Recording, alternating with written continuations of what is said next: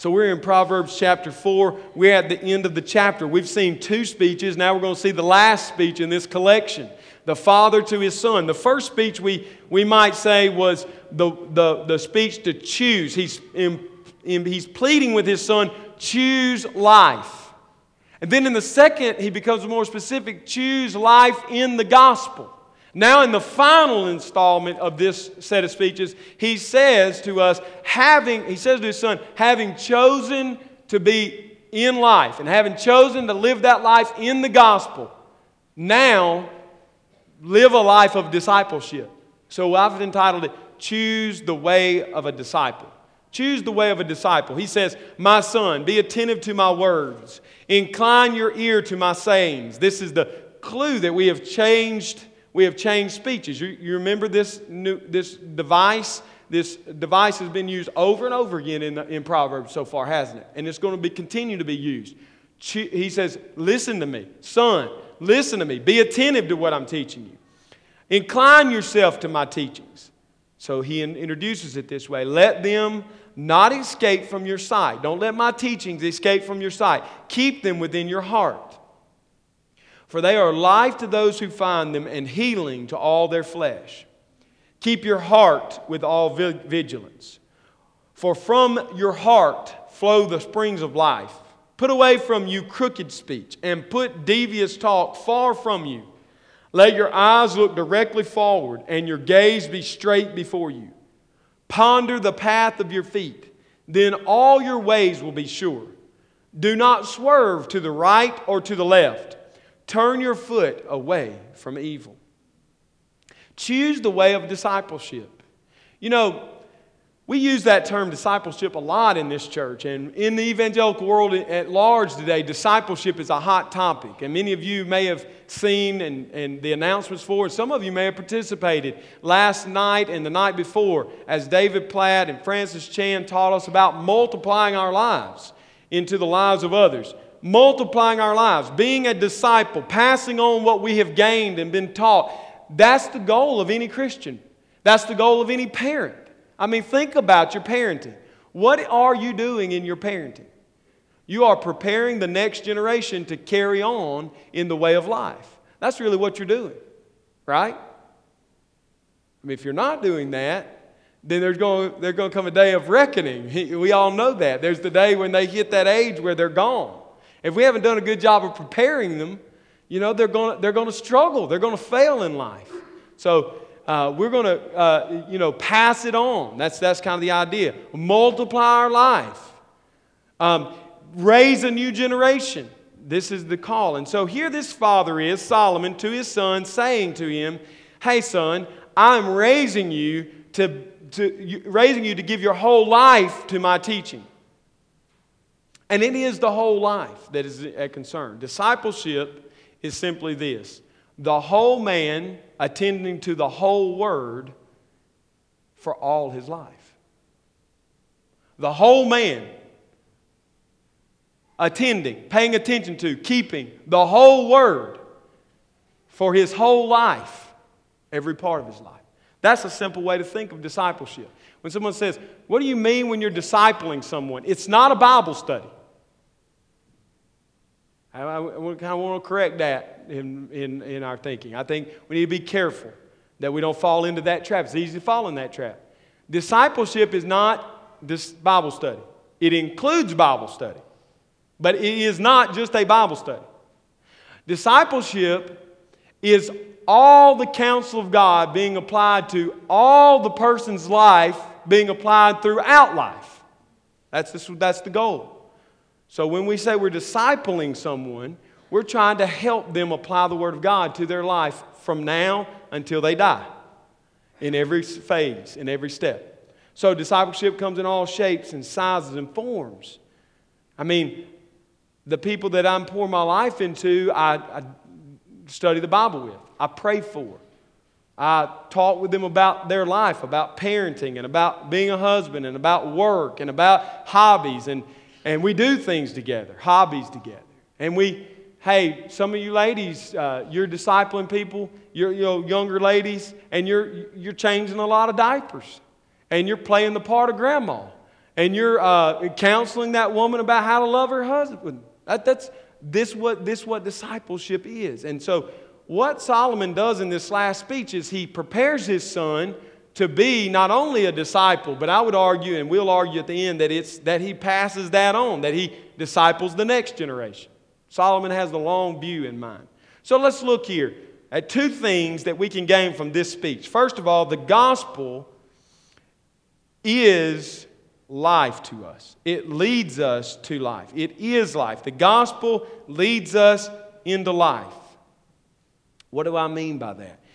Because prior to this speech, he said that there has to be a choice made to follow the path of righteousness so that the light of dawn dawns brighter and brighter into us. And we talked about that being the coming of the light of the world, Jesus Christ, last week.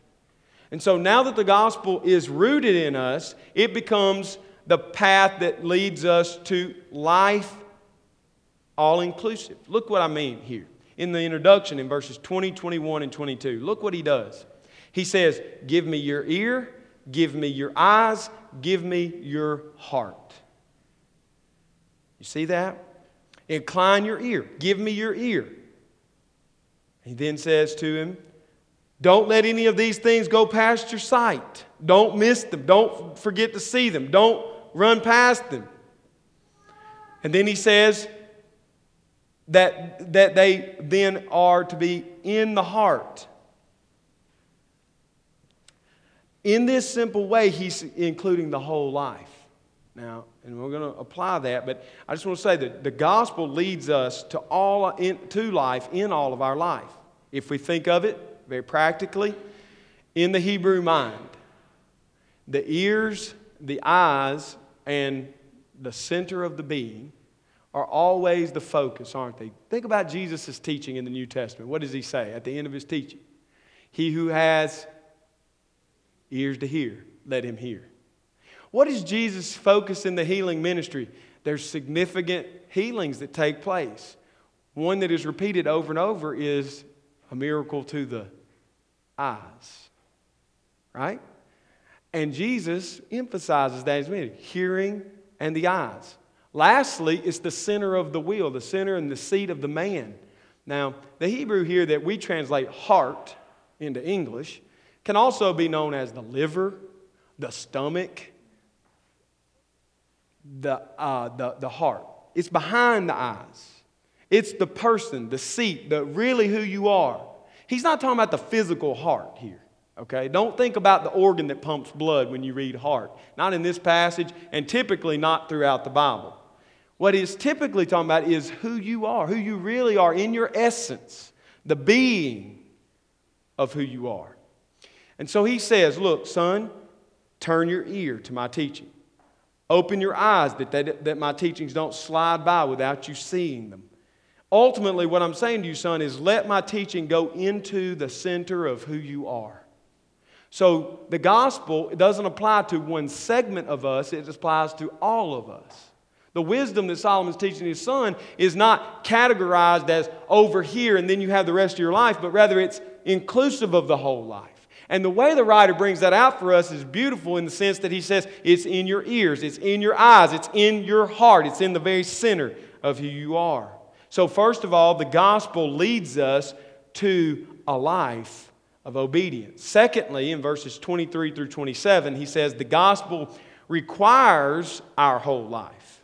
It's not only that the gospel is for life, but it is all of our life. Look at verses, verse 23. He starts back with heart. Keep your heart with all vigilance, for from it flow the spring of life. Keep your heart with all vigilance. This world is filled with temptation. This world is filled with worldly philosophy. This world will entice you with many enticements towards other ways of living, son. Guard your heart.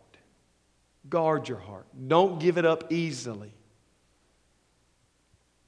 It's something that we need to remember in our day, isn't it? So many people, so many people have given themselves to so many other things in life. Some of you have given yourself to, to your college career. I just want to talk to you a minute about that. Listen, college students, it's important that you study and that you give yourself to your studies in some ways. But that cannot become who you are. If it is, your life will be leading your, you will be leading yourself away from the gospel. If you commit, not just commit to making good grades and commit to learning all that can be gained in college. College is a very important time. But college students, hear me. If they, you make that who you are, you will lose your identity when you're done with college. Once you climb the hill, you get the diploma, what's life then? Trust me, our pastors have seen it over and over again. Many of our campus outreach students graduate and they don't know what to do with their life. They don't, they don't know how to continue in life because once they've finished that goal, they, they made that life. You got to guard against that. Businessmen, you know what I'm going to say, right? You got to guard against giving yourself to the business. Business is part of your life, but it is not your life. And if it becomes that, as we have seen in the last, since 2007, it can quickly evaporate on us, can it? If you don't guard yourself, you will give yourself to anything that comes along. Families. Now, particularly, I've picked on college students, I've talked to men, so women. It's, you, you, you were happy I said those things. Boy, I'm glad you're talking to my husband, preacher, because he, he's just been hard to live with the last two years. But, ladies, and men, but ladies, let me just tell you, you can give yourself to your family. You can make your family your God. You can let your heart go there. And when it's destroyed, what will you have left? Solomon's warning his son, keep your heart. It's not all we, now I'm, I'm going to get to some bad things. All those things I talked about are good things. College is a good thing, education's a good thing. I believe in it. I believe it's good to do that and to pursue that. Business is a good thing, it's not an evil thing. Families are a good thing, given to us by God, entrusted to us by the Lord. But listen, they're not the ultimate thing. And if you don't guard your heart, your heart will quickly be consumed with that. And when it's destroyed, you will have nothing. You will be on the wrong path. Now, he's not only talking about giving our hearts to good things, is he? I mean, let's don't dress it up, make it look churchy. Because the next chapter we're going to get to next week is about adultery. The book of Proverbs is filled with warnings against sexual sin and greed and practical laziness and all the things that can consume us in a bad way. So I'm not just saying, hey, guard yourself against giving your heart to your family and your business and, and education. No, you have to guard yourself against the philosophies of this world which lead you to sin, openly sin. You have to be on guard against that. Solomon has said, Look, this, the gospel is for all your life, son. He does that by saying, You have ears, let them hear. You have eyes, let them see. You have a center of who you are, your heart, let it be filled with the teachings. Let it be inclined to the teachings of the gospel. But then he comes right back and says, Now, to do that, you have to guard your heart. You have to guard the center of who you are. So, so much of us can be exposed by how we date. Now, all the old people said, I no longer date. He's going to talk to these young people. But I do. In all seriousness, I want to talk to you. You will hear, if you hang around Campus Outreach and me and Dave, and we'll use terms like guard your heart. And, you know, we've all heard that. But what we're really saying is sometimes our heart gets exposed in relationships. Some of you teenagers out there right now, you're in a relationship and you think, if I can have that guy, if I can have this girl, then my life will be better. I will have significance. I will be, I will be the man. I'll go in the locker room. I, if I get this girl, and I'll be the toast of the locker room. Or the girl, because girls do this too, don't just blame it on guys. I'll be the cool one when we're hanging out, at, you know, and my boyfriend walks up. I'll be the envy of all the other girls. Be careful. Your heart is moving. The center of who you are is not neutral. It's either going towards God or it's going toward other things. It will not stand stagnant in life. So, teenagers and college students and singles out there, listen to me. When we're talking about dating, we're not just trying to be the old grumps who got married, so now we don't want anybody else to date. That's not the point. But the way our culture dates is not productive most of the time because it encourages you to give your heart way too quickly to a relationship that could lead you down the wrong path. That's what we're talking about. It's amazing to me. We need more Solomons, don't we? We need more dads who say, hey, honey, guard yourself. Don't give yourself up so easily. Some of you trust, some of us trust teenage hormones and boys way too much.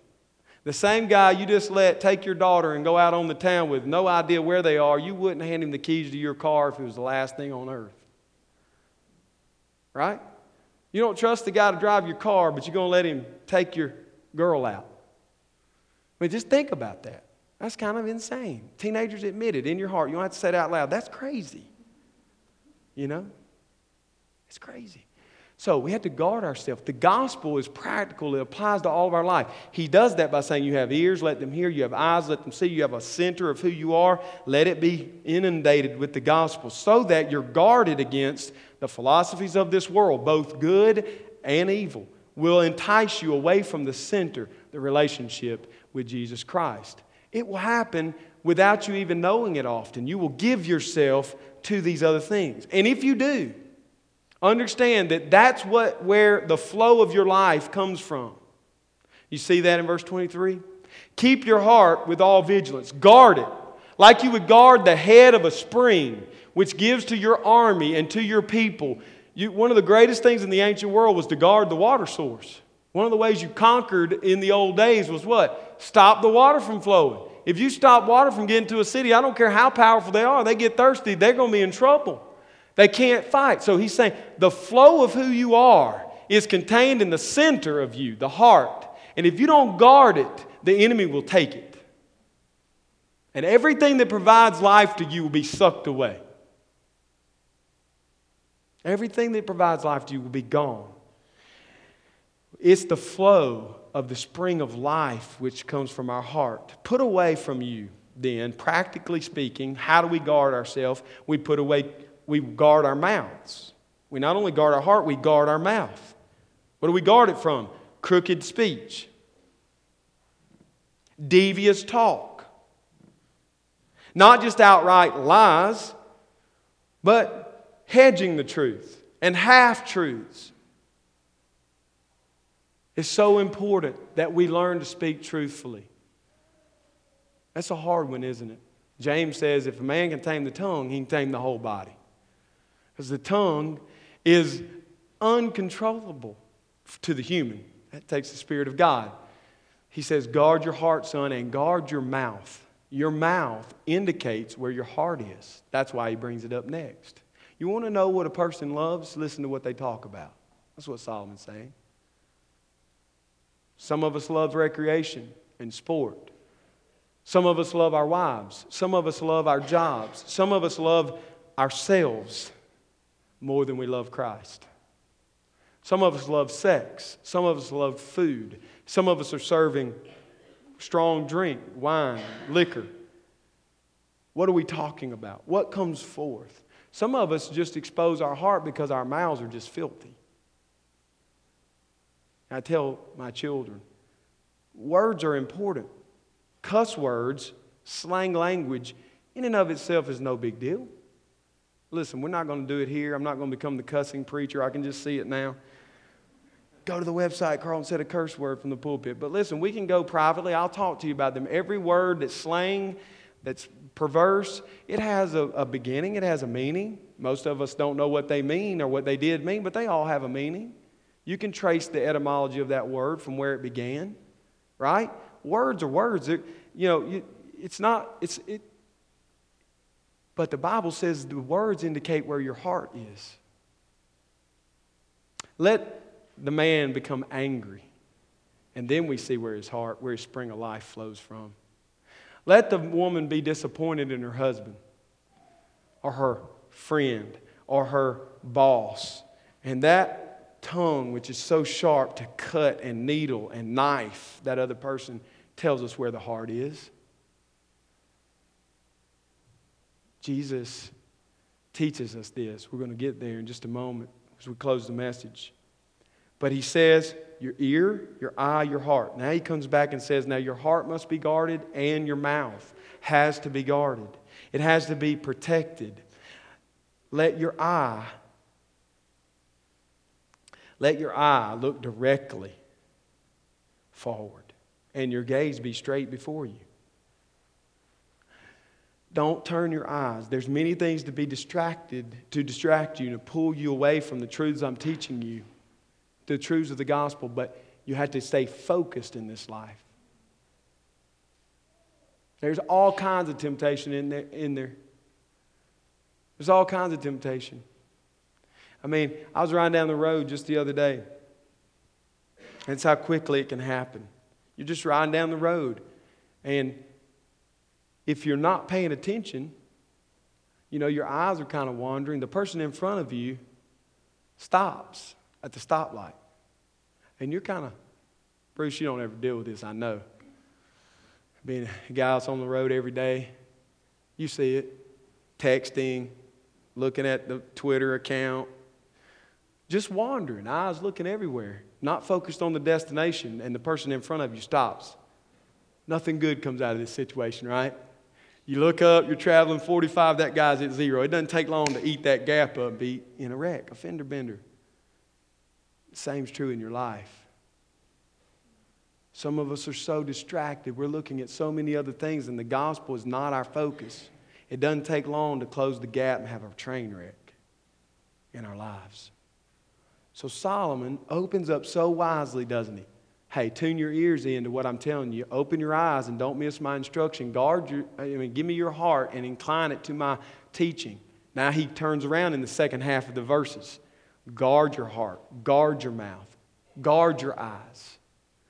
You see how that works together? That's how we know this speech is meant to hang together because it's an inclusio.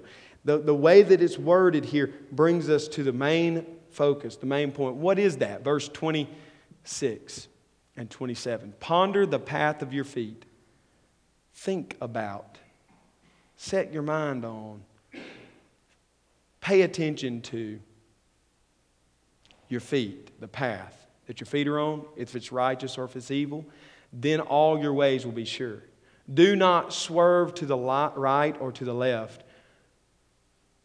Turn your foot away from evil. Son, in this life, there will be plenty of opportunities to take a wrong step this way or a wrong step that way. You have to guard your heart, keep your eyes focused, open your ears to the gospel, and keep your feet on the path of righteousness.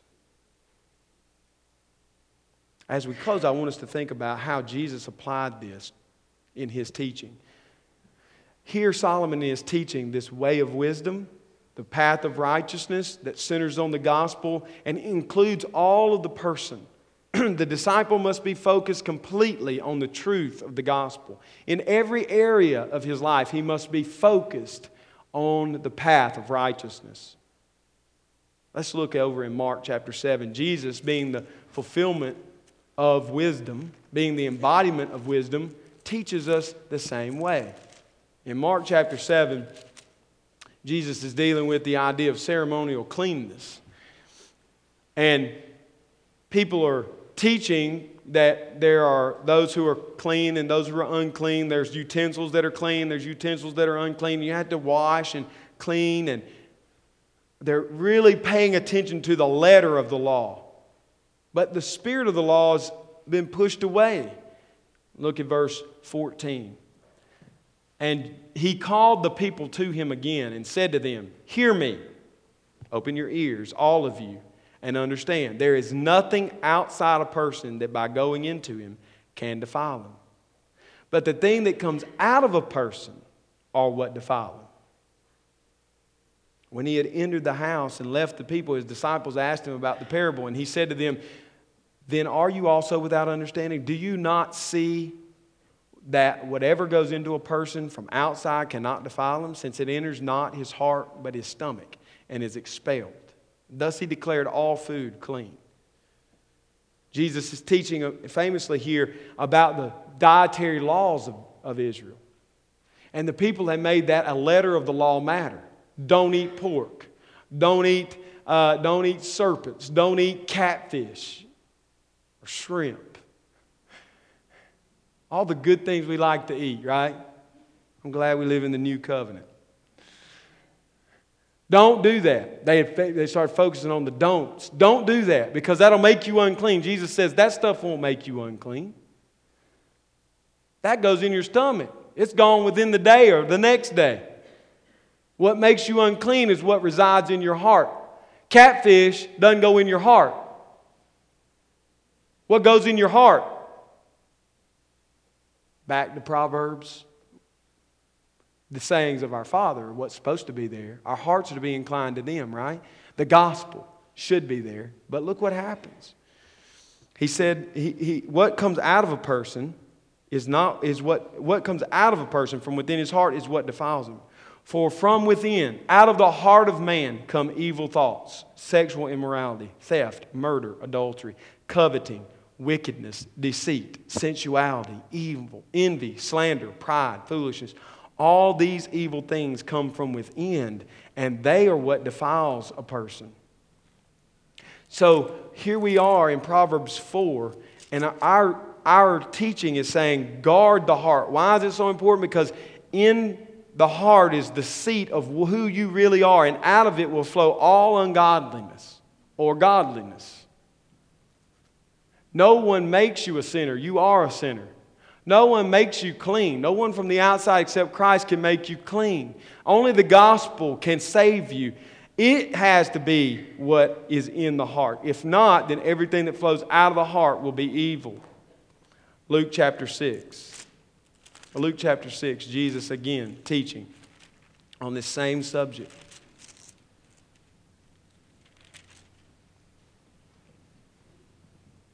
Verse 43 For no good tree bears bad fruit, nor again does a bad tree bear good fruit, for each tree is known by its own fruit.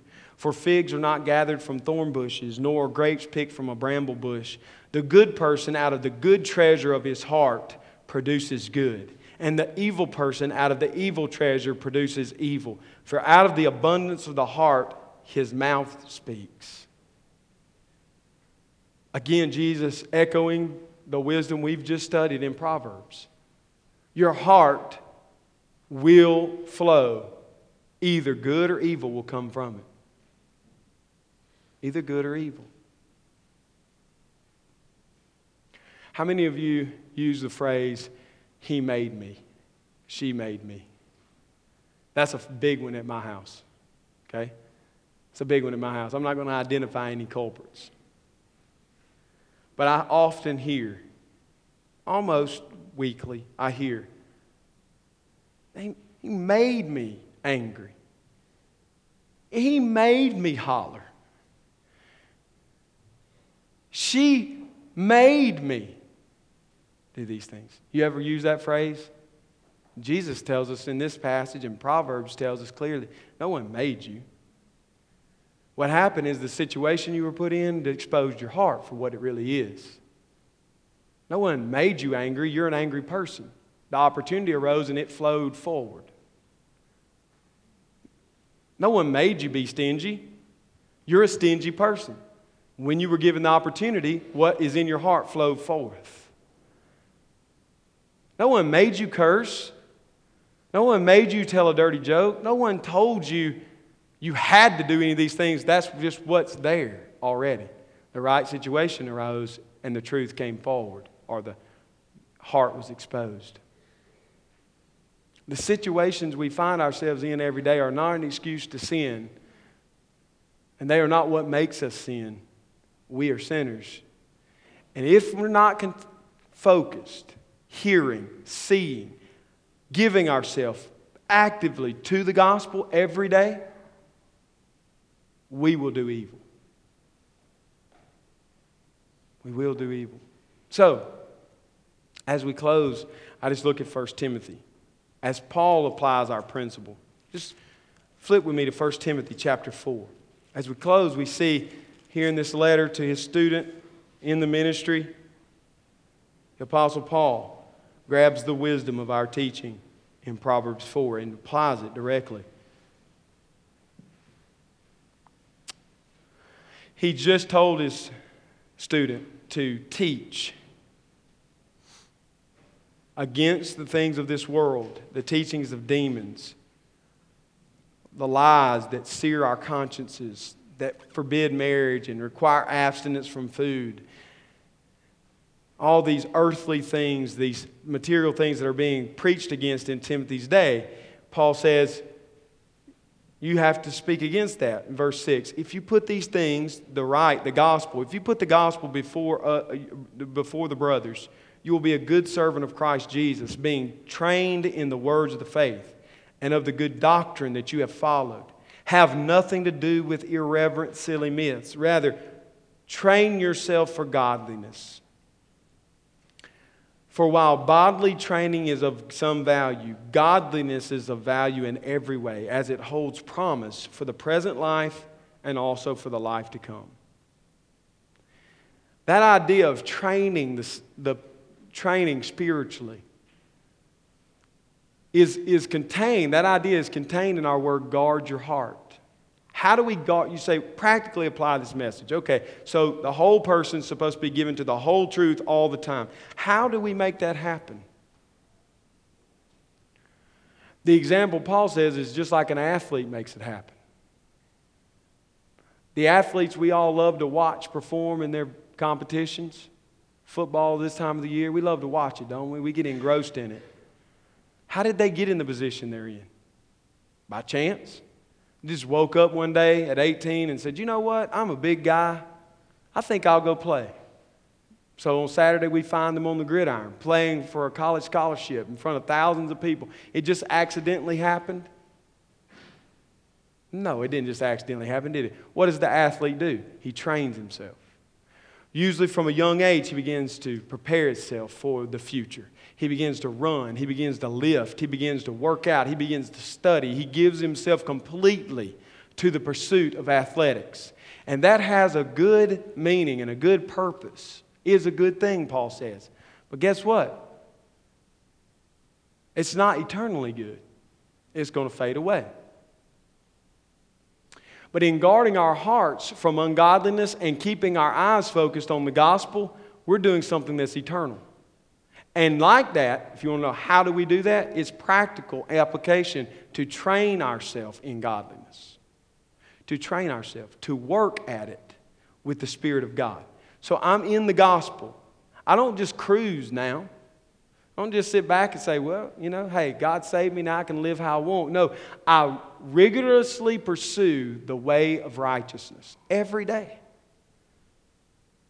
I focus my heart and mind on the relationship with Christ to the exclusion of temptations outside of that. If not, we won't grow in righteousness. So, Solomon, at the end of his speech, he says, Choose life, son. What I've taught you is the way of life. Choose it. The path of righteousness is before you.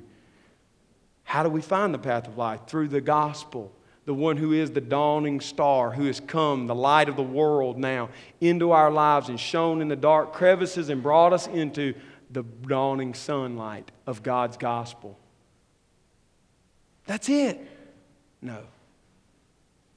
Guard yourself now. Train, pursue, run hard after righteousness.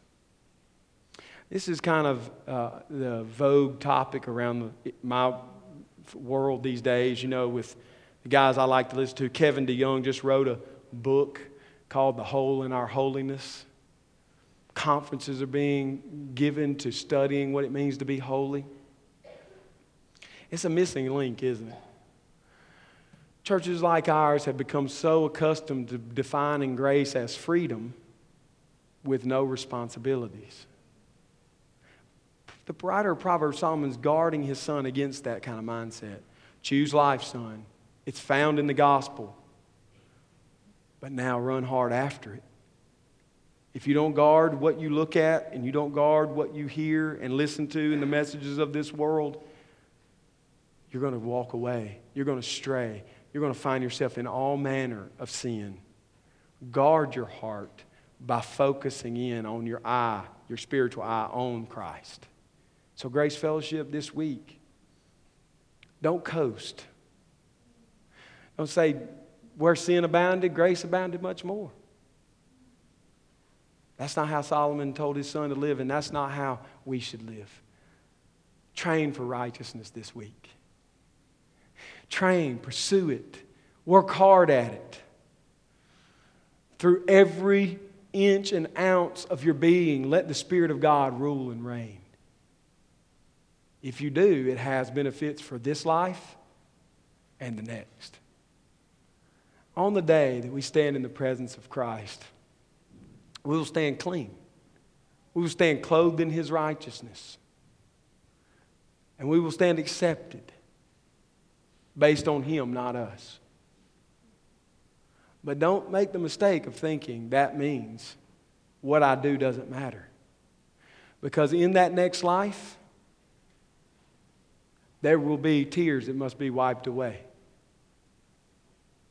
After the thought of being accepted in sets in with the people of God, the Revelation tells us that as the people entered the new heavens and the new earth, Jesus had to dry their eyes from tears.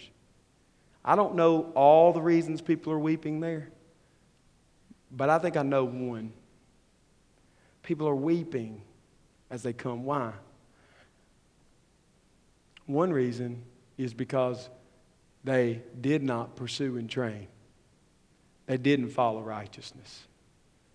They're forgiven. They're filled. They're brought in. They're accepted. There's no works merit there. But that last thing to be conquered is regret. That last thing to be wiped away is the feeling that, you know, I didn't run hard after him. Let's don't be that. Let's run after Jesus. Faith in Christ pursues Christ. Faith in Christ pursues Christ. Let's do that together. Let's guard ourselves and guard one another from falling into temptation of laziness. Hey, focus on Him, hear Him, hear His word, train your eyes on Him.